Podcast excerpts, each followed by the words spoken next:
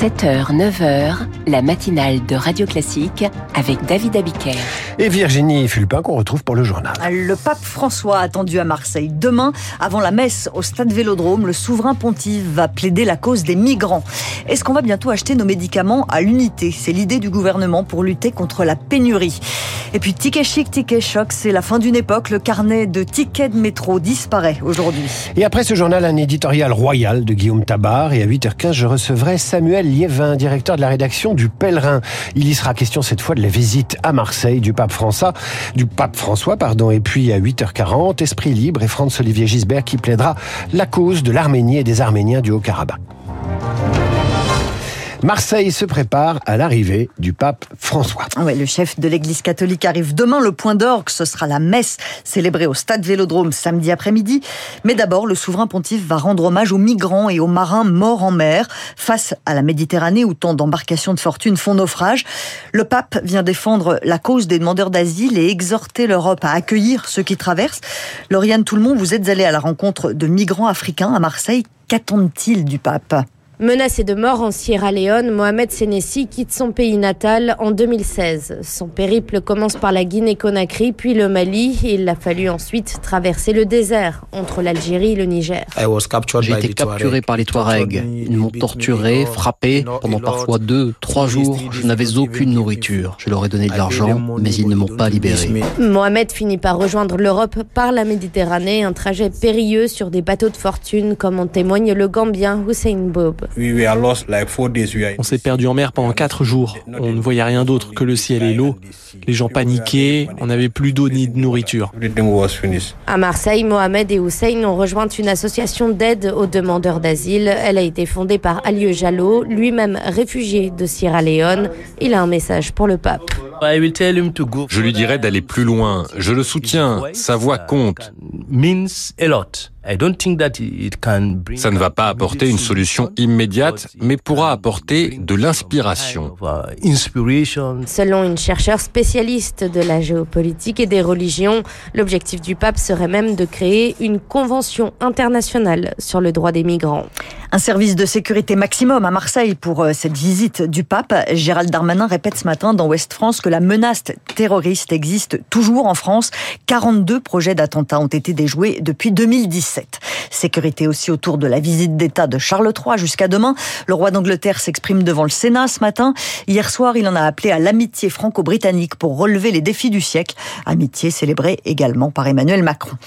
Des menaces de mort contre Nicolas Sarkozy. Une enquête a été ouverte hier à Paris pour des menaces réitérées à l'encontre de l'ancien président de la République et de son fils Jean. Et la France craint un exode massif des Arméniens du Haut-Karabakh. Ils ont déjà pris d'assaut l'aéroport de Stepanakert, la capitale de l'enclave séparatiste, hier soir. L'Azerbaïdjan a remporté une victoire majeure, 24 heures après le début des hostilités. Les séparatistes arméniens ont déposé les armes et le président azerbaïdjanais dit qu'il a rétabli la souveraineté de son pays sur l'enclave. Des négociations doivent avoir lieu aujourd'hui. Volodymyr Zelensky à Washington, tout à l'heure, le président ukrainien veut s'assurer de la poursuite du soutien américain Hier, il s'est exprimé devant le Conseil de sécurité de l'ONU et il a directement interpellé la Russie en dénonçant son agression criminelle de l'Ukraine. La Commission européenne veut autoriser le glyphosate pour 10 ans de plus. Cette proposition sera examinée demain par les représentants des 27 États membres de l'Union, mais elle est déjà critiquée. La Commission s'appuie sur un rapport de l'autorité de sûreté des aliments qui conclut que le niveau de risque n'est pas suffisant pour justifier une interdiction, mais en même temps, elle reconnaît un danger du glyphosate pour la biodiversité et les mammifères. Pour l'eurodéputé écologiste Benoît Biteau, ça devrait suffire pour choisir la prudence et donc l'interdiction. Les premières victimes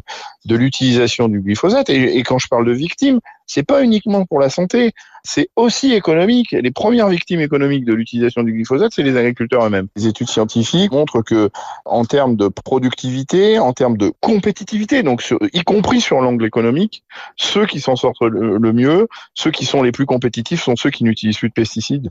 Donc euh, tous les alibis fallacieux qui consistent à nous dire qu'on a besoin du glyphosate pour soutenir la souveraineté alimentaire, pour faire de l'agroécologie, c'est des impostures, c'est d'un cynisme sans borne. Benoît Biteau avec Eric Kioch. La lutte contre la pénurie de médicaments passe-t-elle par la vente à l'unité plutôt qu'en boîte entière? C'est l'idée du gouvernement pour les antibiotiques en tension. Les pharmaciens ne sont pas forcément convaincus, Rémi Fister. L'objectif, c'est d'éviter que des boîtes à moitié consommées ne traînent dans les placards, mais pour Pierre-Olivier Vario, président de l'Union des pharmaciens d'officine, il faudrait plutôt mieux encadrer les prescriptions. Si on a une dispensation qui n'est pas adaptée au boitage, c'est parce que les médecins ne suivent pas les recommandations. Vous avez par exemple des traitements qui sont euh, pour six jours et le médecin a prescrit huit jours, donc deux boîtes. Et c'est pas juste. Donc commençons par faire des choses simples. Avec cette vente à l'unité, les pharmaciens craignent également qu'il n'ait plus de traçabilité des lots de médicaments. Si on a un retrait de l'eau, on doit dire aux patients attention, vous avez pris tel lot qui peut être potentiellement dangereux. Ben là, moi, je sais plus faire. Quand j'ai donné sur deux boîtes différentes, j'ai pas forcément donné le même lot. Vous allez me dire, ça marche au système américain. Oui, mais dans le système américain, ils reçoivent des boîtes avec les médicaments en vrac et euh, ils prennent dedans ce dont le patient a besoin. Mais il y a un autre système de traçabilité, un autre système de rémunération qu'on n'a pas mis en France. Pour Frédéric Bizarre, économiste de la santé, en Europe, on pourrait forcer les industriels à s'adapter aux nouvelles recommandations des agences sanitaires. Je pense que cette mesure a un réel coût pour le pharmacien en matière de temps. La mesure de bon sens serait de changer ses conditionnements, d'ajouter les Donc ça serait plutôt sur euh, l'industrie pharmaceutique qu'il faudrait se retourner euh, si les conditionnements n'étaient pas adaptés. Cette mesure devrait entrer en vigueur début 2024. Elle ne concernera que certains antibiotiques et uniquement en période de pénurie. C'est la fin d'une époque. Marc Bourreau en a parlé euh, dans son journal imprévisible. Le carnet de tickets de métro disparaît aujourd'hui. On peut toujours en acheter à l'unité, mais plus par paquet de 10. Une nouvelle étape vers la dématérialisation. Paris fait comme les autres métropoles européennes, nous dit Arnaud Aimé. Il est expert transport pour un cabinet de conseil cette révolution qui se met en place euh, en Ile-de-France, elle est en ligne aussi avec les, évolutions qu'on voit dans les autres grandes métropoles européennes. On cite euh, souvent le système de Londres qui permet euh, de charger sa carte ou son smartphone avec un titre et de le consommer facilement. Le titre est stocké dans la puce SIM du smartphone.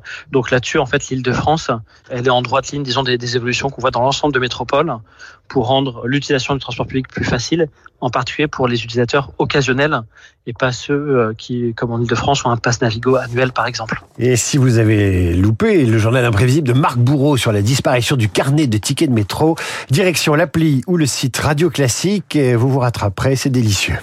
Et puis la mise au point du président de l'Olympique de Marseille euh, dans la Provence n'est pas démissionné, mais les limites ont été dépassées, dit Pablo Longoria.